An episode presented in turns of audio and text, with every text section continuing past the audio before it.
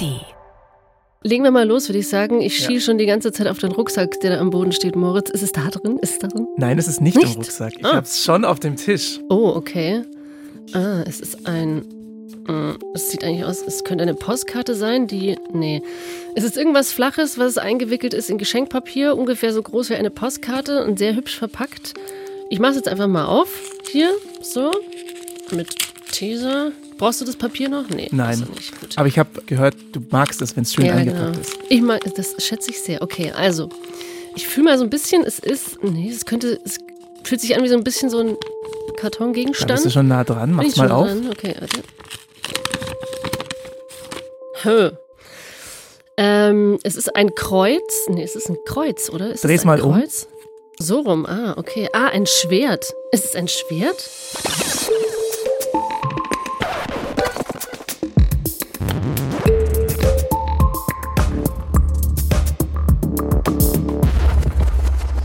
Also ich würde sagen, Kinder würden damit jetzt spielen, wenn sie noch Ritter spielen oder so. Ist es ein Ritterschwert? Spielen ist gar nicht so weit weg. Ich habe dir mal noch einen weiteren Hinweis. Oh gebastelt. Gott, hat das irgendwas mit Rollenspielen zu tun oder so? oh nein, da steht jetzt mein Name drauf. Ist es ein Namensschild? Aber da steht was vor deinem Namen. Dieses Schwert ist eher ein Symbol. Das ist ein Symbol, okay. Ein Symbol für was? Das natürlich ist die Frage. Hm. Erste Befürchtung, es geht um irgendwelche Rollenspiele, weil ich sofort an irgendwie Ritter denke oder sowas. Spielen geht schon mal in eine Ja. gewisse Richtung, aber du darfst nicht im Mittelalter verweilen. Du musst mehr in eine modernere Oh Zeit. Gott, geht es um irgendwelche Computerspiele? Es kommt ein bisschen aus der Gaming Area, aber es geht in eine andere Richtung. Und da habe ich dir auch noch ein paar andere Hinweise mitgebracht in Form von einem Audio. Du hast den Knall einfach nicht gehört. Ob du schon jemals geknallt wurdest? Was du hier schreibst, macht so gar keinen Sinn. Du bist so ein Opfer. Lösch dich. Hoffentlich läufst du mir nie über den Weg. Hätte wohl den unzähmbaren Drang, dir dein dummes Gegrinse mit einer knackigen Rückhand aus deiner hinterhältigen Visage zu schellen. Okay, also es geht um Gaming und es geht um Hate bei Gaming oder sowas. Es geht um Hass im Netz. Und es geht aber viel direkter um die Personen, die mit diesem Schwert vor ihrem Namen etwas gegen den Hass im Netz tun wollen. Mm. Es kommt aus der Gaming- und Streamer-Szene, und zwar die ModeratorInnen, die Chat- und Stream-ModeratorInnen. Oh Gott, okay, krass. Also das wird ein großes Thema in dieser Folge, ich merke schon. Ja, und in dieser Folge wollen wir in diese recht eingeschworene Welt eintauchen und schauen, können Chat-ModeratorInnen erfolgreich gegen den Hass im Netz vorgehen? Kleine Prognose, mm, nope.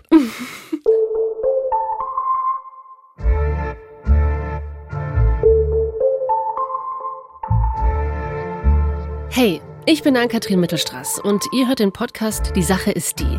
Darin überraschen mich unsere Reporterinnen und Reporter jede Woche mit einem anderen Gegenstand. Im Laufe der Folge klären wir dann, welche Geschichte dahinter steckt. Wir greifen aktuelle Debatten auf, wir hauen uns Forschungsergebnisse um die Ohren und wir diskutieren politische und gesellschaftliche Themen. Denn wir wollen wissen, wie eine bessere Welt für uns alle aussehen könnte. Heute ist BR-Reporter Moritz Jelting bei mir zu Gast und wir sprechen offenbar darüber, wie Chat-Moderatorinnen gegen Hass im Netz helfen. Genau. Hast du schon das jetzt verstanden mit diesem Schwert, was das da zu bedeuten hat und dass die das vor ihrem Namen tragen? Mm, Also ich sehe dieses Schwert zum ersten Mal, weil ich absolut nicht game. Das Einzige, was ich game, ist vielleicht Game Boy. Den habe ich immer noch, erste Generation. Aber ähm, ansonsten, nee.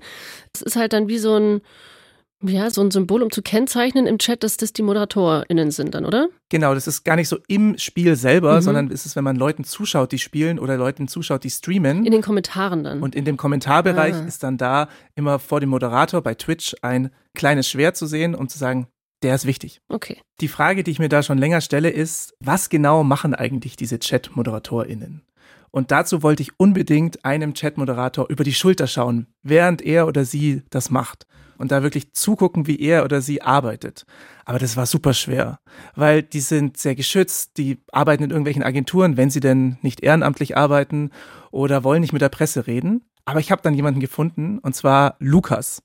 Der ist 25, kommt aus Rostock und ist schon seit zwölf Jahren Moderator. Also seit er 13 ist. Mhm. Und in welchem Format? Also sind es verschiedene Games oder ist es immer ein Game, für das er irgendwie so zuständig ist? Er ist gar nicht in einem Game-Moderator, sondern er ist einer Community, in einer Discord-Community Moderator.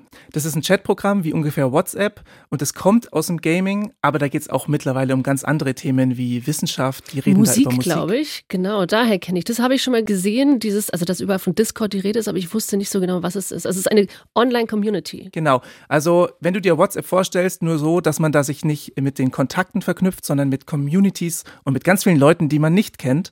Und da braucht es eben auch Regulierung in Form von ModeratorInnen. Lukas arbeitet da hauptsächlich ehrenamtlich. Es gibt zwar ab und zu so ähm, Vereinbarungen mit Unternehmen, wo er für die in deren Discord-Server zum Beispiel die Moderation übernimmt, aber er ist da in seinen eigenen Communities auch unterwegs und moderiert da aus seinem Schlafzimmer heraus. Ich war ja da da. Ich wollte gerade fragen, du warst bei ihm im Schlafzimmer dann. Ich war bei ihm im Schlafzimmer. Er wohnt da mit Frau und Kind. Mhm. Da habe ich ihm über die Schulter geguckt. Er liest da jetzt natürlich nicht alle Chats mit. Er hat mir da gesagt, er ist für ungefähr 7000 Leute zuständig.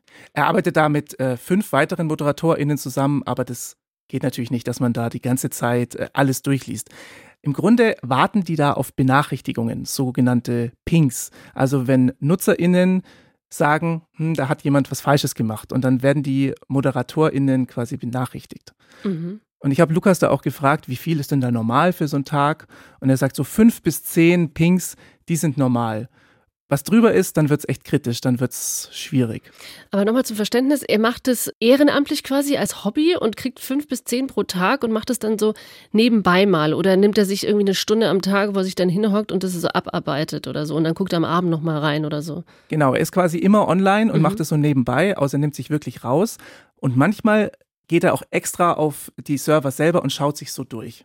Und ansonsten wartet er auf diesen roten Ping, auf diese kleine Mhm. rote Eins, die kennst du bestimmt auch von WhatsApp. Äh, ja, so eine Notification, oder? Genau. Mhm. Und ich habe ihn dann mal gefragt, was ist denn so ein Best Case? Was ist so ein, so ein schöner Tag?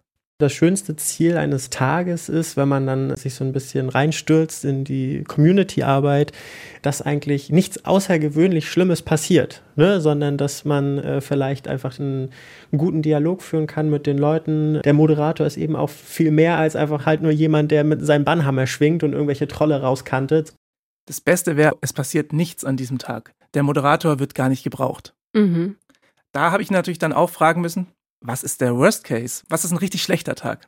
Das Schlimmste sind Extremsituationen. Und ähm, so vor Extremsituationen ist eigentlich niemand wirklich gefeit. Das ist beispielsweise, dass manchmal ein Nutzer äh, reinschreibt, okay, ich stehe jetzt hier gerade auf einer Brücke und will mir das Leben nehmen. Boah, krass. Also das ist natürlich schon eine wahnsinnige Verantwortung auch. Mhm, Und es zeigt, mit was für einer krassen Bandbreite man da arbeiten muss als Moderator. Und so eine Geschichte von so einem Ausmaß, die haben wir später auch. Wenn so Chat-Moderatoren mit Lukas, mit ihrem Schwert vorm Namen gerufen werden, da müssen sie mit ganz viel rechnen. Und ich habe dann Lukas auch gefragt, und du hast es ja auch gerade so schön in der Hand, Wie ein Schwert. Mhm. genau, was bedeutet das Schwert für ihn? Warum, warum das Schwert? Ich äh, hau die bösen Jungs von der Plattform runter, hau dann mit dem Schwert ne, auf die bösen Trolle ein. Äh, es signalisiert, okay, das ist jetzt hier jemand, der kümmert sich eben um die Community, der kümmert sich um die Gemeinschaft und der ist natürlich auch in gewisser Weise Vorbild. Die Respektsperson mit dem Schwert. Man muss dazu sagen, das Schwert ist nur ein Symbol, was vor allem auf Twitch, dieser Streaming-Plattform, verwendet wird. Auf anderen Plattformen, auf Discord zum Beispiel, gibt es das Schild oder bei Reddit, also man schützt die Mhm. NutzerInnen. Und es gibt auch auf YouTube den Schraubenschlüssel. Ah, ich glaube, den Schraubenschlüssel habe ich schon mal gesehen auf YouTube. Also nicht, dass ich mich da jemals in den Kommentaren beteiligen würde, geschweige denn, ich glaube, es wäre mein absoluter Horror, solche Communities zu moderieren, weil ich mir denke, da kommt echt irgendwie wahnsinnig viel zusammen, so an Bandbreite von sehr netten Kommentaren, aber auch ganz schrecklichen Kommentaren. Ne? Mhm. Und das, obwohl du Moderatorin ja bist. Ja, genau, aber nicht in diesem Internet. Aber nochmal zurück zu Lukas Aufgaben. Mhm. Er wird nämlich nicht nur von NutzerInnen angepinkt, sondern er wird auch von anderen ModeratorInnen gefragt, also um Rat gefragt. Da hat er auch eine ganz besondere Rolle. Gerade hier ne, ähm, hat jetzt heute Felix gefragt, Mensch, da hat jetzt äh, jemand einfach mal zusammenhangslos das Wort Nutten in den Chat geschrieben. Was machen wir jetzt? Verwahren wir den jetzt oder sollen wir den gleich rausschmeißen oder ne, wie gehen wir jetzt mit dem Nutzer um? Haben die da auch so eine, eine Art Netiquette entwickelt für sich? Also nach welchen Richtlinien? Oder machen die das immer von Fall zu Fall untereinander aus? Da gibt es natürlich Regeln, die die ModeratorInnen auch lernen müssen, so nach wie greifen wir ein und wo greifen wir ein. Aber das ist tatsächlich von Community zu Community unterschiedlich. Die Möglichkeiten, die man dann hat, ist, man bannt diesen, es kommt dann auch wieder aus der Gaming-Sprache, man bannt diesen Nutzer, dann kann dieser Nutzer oder diese Nutzerin halt nicht mehr auf der Community etwas schreiben. Oder es gibt äh, auch Ermahnungen oder einfach so ein zeitlicher Bann.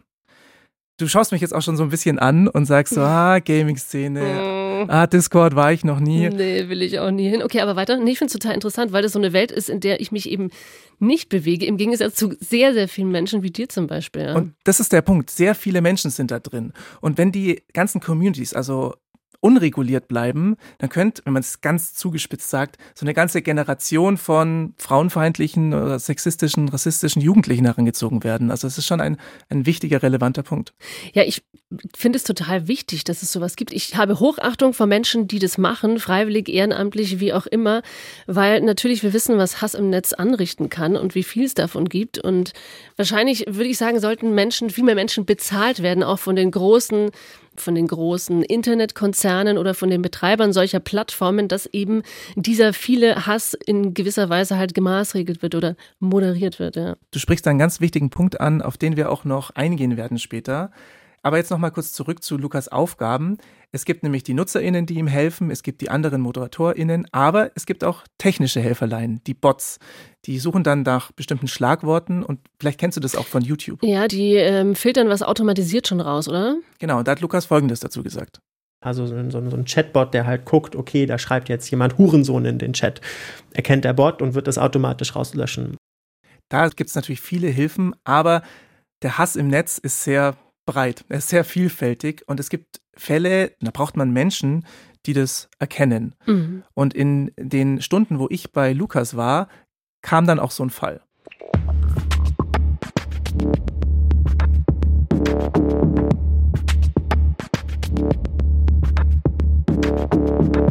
Wir haben zusammen auf diese Pings gewartet, kam keiner und Lukas hat sich in einer ziemlichen Geschwindigkeit durch die Chats gelesen. Also er konnte es ultra schnell alles abscannen. Er macht es ja seit zwölf Jahren. Und bei einem User ist er hängen geblieben. Und der hat da geschrieben in diesem Chat, hm, heute ist wirklich eine emotionale Berg- und Talfahrt. Und Lukas springt sofort drauf an, fragt, was ist los, ist alles okay, schreibt so drunter im Chat. Und warum hast du eine Berg- und Talfahrt? Und der User antwortet dann auch im Chat.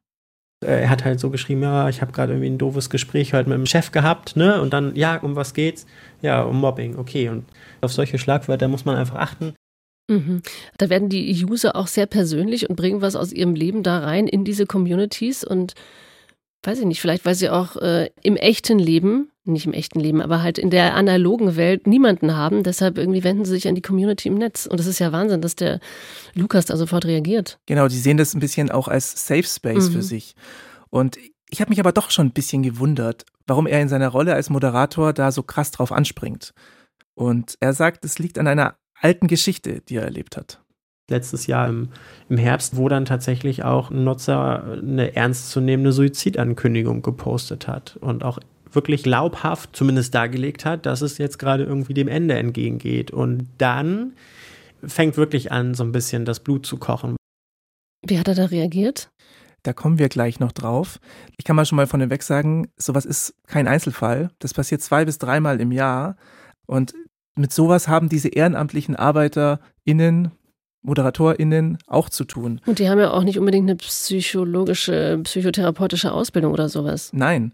Und die Frage für mich ist, da können wir als Gesellschaft das so annehmen, dass das jetzt hauptsächlich von ehrenamtlichen ModeratorInnen wie Lukas halt geleistet wird, wo manche mal auch da sind und nicht da, wo es auch Communities gibt, die keine oder nur wenige ModeratorInnen haben oder welche, die eben vielleicht damit auch nicht klarkommen. Darüber habe ich mit der NGO Hate Aid gesprochen. Die unterstützt Betroffene bei digitaler Gewalt, auch juristisch, und setzt sich auch für bessere Rahmenbedingungen ein. Ich habe da mit Josephine Ballon geredet und sie sagt Folgendes. Insgesamt sollte es natürlich nicht allein auf ihren Schultern lasten, denn damit geht ja auch eine emotionale Belastung einher und auch ein Zeitfaktor, der da vielleicht eine Rolle spielt. Und auch arbeitnehmerseitig gibt es ja auch keine Rechte äh, für so eine ehrenamtlichen Einsatzkräfte, wo man ja auch einfach davon abhängig ist, wie viele Kapazitäten die gerade haben und ob die gerade gesund sind oder krank sind. Und davon darf es ja nicht abhängen, ob eine Moderation am Ende des Tages stattfindet. Neben diesem Ehrenamtsproblem haben wir mit Discord auch noch eine weitere Besonderheit. Und zwar gilt Discord noch als Messenger. Und du kennst da vielleicht ein anderes, prominenteres Beispiel, Telegram. Mhm. Und Telegram oder Discord müssen viel weniger reguliert werden als zum Beispiel Facebook, weil sie eben als Messenger gelten. Die Frage ist, ist das noch ein Messenger-Service oder ein soziales Netzwerk? Und deswegen bewegen die sich einfach auch regulatorisch aktuell in so einer Grauzone, wo man äh, sagen muss, sie sind nicht so richtig ein soziales Netzwerk, aber auch kein reiner Messenger-Service. Und deswegen ist es sehr, sehr herausfordernd, da eben auch Rechte und Pflichten durchzusetzen. Das ist ein interessanter Punkt, den Josephine Ballon äh, da anspricht, weil ich meine, Telegram war ja wahnsinnig in der Diskussion, auch zu Corona-Zeiten, wo sich die Schwurbler da bewegt haben. Mhm. Und ähm, dieser Aspekt, dass es eigentlich immer mehr eine soziale Plattform ist, der war mir jetzt gar nicht so bewusst, ehrlich gesagt. Und bei Discord eigentlich aus der Gaming-Community so ein bisschen entstanden, mittlerweile einfach eine Plattform, wo sich Menschen über alles austauschen. Das ist natürlich so gewachsen und ich weiß es nicht. Wo ist der Punkt, wo dann irgendwer sagt, okay, wir müssen jetzt irgendwelche Regularien einführen? Das muss ja eigentlich von außen kommen. Genau, und jetzt kommt's. Die Politik reagiert tatsächlich darauf. Und zwar auf europäischer Ebene wird jetzt der Digital Services Act besprochen, der auch Messengers mehr in die Pflicht nimmt.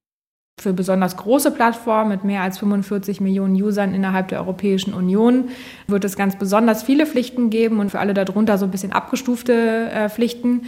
Und da werden jetzt eben auch andere Plattformen darunter fallen.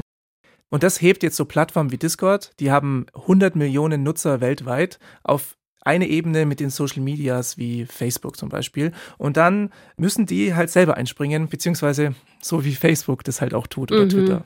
Und die Frage ist auch, wie viele von diesen wirklich bezahlten Stellen wird es denn dann geben? Wie gut wird es dann schlussendlich umgesetzt? Man kennt es ja dann von der Steuervermeidung zum Beispiel. Und das Grundproblem ist einfach, die ganzen Plattformen, die wollen die Kosten nicht tragen mhm. für den ganzen Shit, der im Netz abläuft. Mhm. Wo wir dann schon bei den Kosten sind, hätte ich noch eine Schätzfrage für dich. Oh, oh, okay. Bin ganz schlecht in Schätzfragen, aber leg los.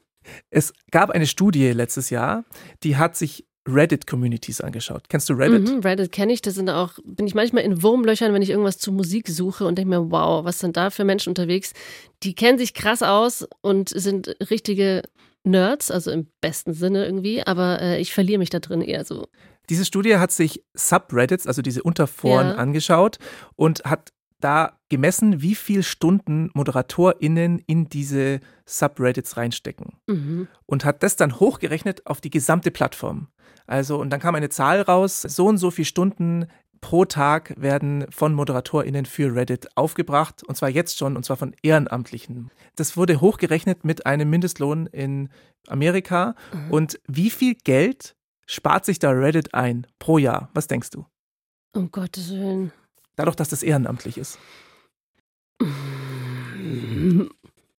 Keine Ahnung, ich würde sagen 100.000, 200.000. Also du meinst 200.000 Dollar pro Jahr? Ja, oh Gott, vielleicht sind es viel mehr. Es sind tatsächlich viel mehr. Es sind 3,6 Millionen Dollar pro Jahr. Das sind ungefähr 3% des gesamten Umsatzes, des Jahresumsatzes von Reddit. Also schon viel, aber hättest du gedacht, das wären mehr? Also ich weiß, Reddit ist ein Riesending, aber ich frage mich mal, wie viel Umsatz die wirklich machen, weil da ja, also gibt es da Werbung, wie finanzieren die sich? Deshalb weiß ich jetzt gerade nicht, wie der Umsatz ist. Deshalb würde ich jetzt sagen, okay, 3, irgendwas Millionen ist schon viel, was die mhm. sich da einsparen. Aber die Studie hat dann sofort weitergedacht. Ja. Was ist, wenn die das nicht in den USA machen würden mit dieser Stundenanzahl, sondern in den Philippinen? Dann würde das nicht mehr 3,6 Millionen kosten. Sondern wirklich nur noch 200.000 oder was? Nein, eine Million würde es dann nur noch kosten, Aha. wenn man den. Und Facebook zum Beispiel hat ja Content-ModeratorInnen in den Philippinen. Content-ModeratorInnen sitzen ja heutzutage auch häufiger in fragwürdigen Agenturen im Ausland und sind dann häufig NiedriglohnarbeiterInnen, die ja sich mit schlimmsten Inhalten befassen müssen und dafür so 0,0 psychologische Betreuung zur Verfügung gestellt bekommen. Ich kann mich erinnern, da gab es doch diese schreckliche Doku über die Zustände bei Facebook slash Meta vor ein paar Jahren, wo genau irgendwie die Situation von Content-Moderatorinnen auf den Philippinen irgendwie beschrieben wurde. Also das ist mir sehr eindrücklich im Gedächtnis geblieben. Das ist echt furchtbar. Also ich denke mir immer, das ist wirklich einer der schlimmsten Jobs, den du heutzutage machen kannst. Wenn du dir vorstellst, da sitzen dann so äh, Philippinerinnen, die schauen sich Gewaltvideos an von, keine Ahnung, Enthauptungen über Tierquälerei, Kinderpornografie. Es gibt wirklich alles da. Es ist schrecklich. Ja, und es kann ja auch überhaupt gar keine Lösung sein, das auszulagern. Dass da jetzt völlig unbetreute Menschen zu so niedrigen Löhnen mhm. sich dann um den Hass kümmern müssen. Und wir haben ja auch gelernt, die ModeratorInnenarbeit, die von Lukas zum Beispiel, ist viel mehr als es nur eine Schlagwortsuche. Und das sehen wir auch bei Lukas Geschichte mit dem Nutzer, der die Suizidankündigung gemacht hat. Erinnerst du dich noch dran? Genau, da hat Lukas erzählt, das war so ein Satz wie, es geht dem Ende entgegen, ja. Ja, und Lukas hat dann die Polizei gerufen. Und die haben erstmal gefragt, was ist denn überhaupt Discord? Mhm. Hätte ich wahrscheinlich auch an deren Stelle. Ja, und dann äh, wurde er immer weitergeleitet ja. und weiter ist er bei der Feuerwehr gelandet. Und irgendwann hat er dann doch jemanden erreicht. Aber auch äh, dieses Telefonat hat irgendwie 15 Minuten oder so in Anspruch genommen. Ne? Und normalerweise, keine Ahnung, ist es Verkehrsunfall, rufe ich die Feuerwehr an, dann ist deutlich schneller Hilfe da. Und hier muss ich schon wie im Callcenter durch 15 verschiedene Eben telefonieren, bis man dann mal jemanden erreicht hat, der mit den Informationen was anfangen kann. Also Discord zu erklären, ist ein bisschen komplex, aber man kann sagen, hey, hier hat jemand im Internet eine Suizidankündigung gemacht. Reicht ja eigentlich, sollte man eigentlich schnell checken, worum ja. es geht. Und Lukas wusste ja gar nicht, was jetzt in dieser Zeit passiert. Er hat als ersten Schritt diesen Post, den der gemacht hat, isoliert, dass ihn nur ModeratorInnen sehen können.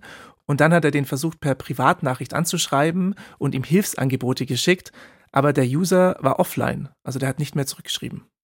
Aber hat Lukas denn irgendwie vielleicht noch andere Möglichkeiten, an ihn ranzukommen als andere User? Also eher in seiner Funktion als Moderator oder kommt er auch nicht an ihn ran? Nein, der kommt da, der hat da keine besonderen Rechte oder er kann mhm. nicht einfach auf die Daten zurückgreifen. Und deswegen hat er ja auch die Polizei gerufen, damit die das machen.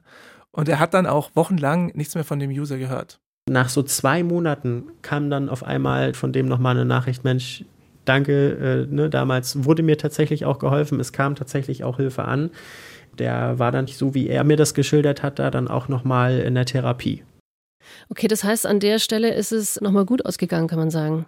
Ja, und der User konnte sich nochmal bei ihm bedanken und ist dann eben, hat dann die Hilfe angenommen. Mhm. Das ist natürlich schon ein sehr krasser Fall. Aber dann schaut man auch nochmal anders auf diesen Vorfall, der passiert ist, als ich Lukas besucht habe. Also das mit der emotionalen Berg- und Talfahrt.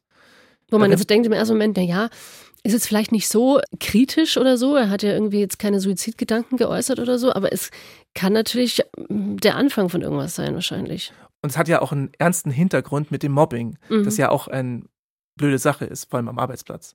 Und Lukas hat dann dieser Person auch eine Privatnachricht geschickt und diese Person hat dann auch geantwortet. Genau. Jetzt hat er zurückgeschrieben. Müssen wir erstmal lesen, genau. Ähm, na, hm, die Quintessenz, äh, er hat einfach seine Situation beschrieben, was eben heute bei ihm passiert ist. Ne? Also, dass er halt von seinem Chef zu genau dem Mitarbeiter geschickt worden ist, der ihn damals äh, gemobbt hat, als er frisch in die Firma eingestiegen ist und heftig angegangen ist. Aber gerade jetzt auch seine Antwort, die ja schon so ein bisschen ausführlicher ist, äh, zeigt zumindest einfach auch wirklich so eine Basic an Vertrauen ist da und die Leute, äh, die nehmen dann so ein Angebot, sich einfach mal auch äh, auszukotzen, dankend an. Wenn das jetzt ein schlimmerer Fall gewesen wäre, dann hätte Lukas auch schon ein paar Hilfsangebote parat gehabt. Interessanterweise gibt es da vom Bayerischen Jugendring die Digital Street Worker. Und da hätte die, die haben einen eigenen Discord-Server ah. und hat, damit man eben keine Plattform wechseln muss, damit man nicht nochmal irgendwo anrufen muss, kann man sagen, hey, wende dich doch an die. Einfach nur ein Klick weiter. Mhm. Aber das zeigt auch wieder, wie, ja, wie vielfältig dieser Job des Moderators ist und dass der nicht einfach outgesourced werden kann. Naja, und dass der eigentlich auch bezahlt gehört. Absolut. Ja, und es gibt hier zwar den bayerischen Jugendring, aber wir sehen hier auch in der digitalen Welt, was wir so ein bisschen im echten Leben sehen, dass diese Ehrenamtlichen den Sozialstaat auffangen müssen, mhm. weil der nicht genug ausgestattet ist. Weil Lukas ist ja wirklich wie so eine Sozialarbeiter, Psychologe, Polizist. So Guter Freund irgendwie, ne? Ja. nebenher noch, ja. ja. Und er findet, dass vielleicht dort in Zukunft auch einfach so ein bisschen so ein, so ein Umdenken stattfinden muss und das auch einfach mehr honoriert werden sollte. Um sowas aber dann durchzusetzen, braucht es vor allem zwei Dinge. Und die hat mir Josephine Ballon erzählt. Da Hilft vor allem auch öffentlicher Druck natürlich, denn die sind darauf angewiesen, dass sie Nutzende haben, sonst verdienen sie kein Geld. Aber es muss eben auch von Seiten der Politik da ein klares Signal gesetzt werden. Genau das ist, glaube ich, der Punkt, dass sich diese Konzerne, die mogeln sich immer raus aus der Nummer, so ungefähr. Also es ist ja in vielerlei Hinsicht, dass die sozialen Aspekte unserer Gesellschaft werden von Ehrenamtlichen aufgefangen und die Konzerne, denen es nur ums Geld geht, die irgendwie stehlen sich davon. Und ich finde es wirklich krass, was so Leute wie Lukas machen als Ehrenamtliche. Wie gesagt, ich höre es und denke mir, ich hätte überhaupt keinen Bock drauf. Also abgesehen dass es davon, dass es nicht meine Welt ist. Aber das ist so eine wichtige Arbeit. Und also ich will sofort, dass hier irgendein Gesetz herkommt. Also du möchtest das grüne Schwert nicht vor deinem Namen tragen? Auf gar keinen Fall. Ich gebe es dir auch gerne hier analog auch wieder zurück nachher.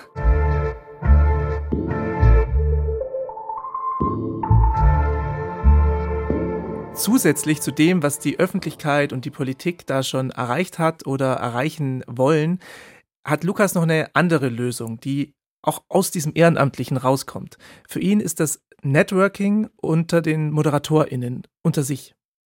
Was mir wichtig ist, dass einfach so diese Awareness gesteigert wird bei den Leuten, zu sehen, okay, Networking ist einfach ein verdammt wichtiges Instrument, um seine Tätigkeit als Moderator durchzuführen.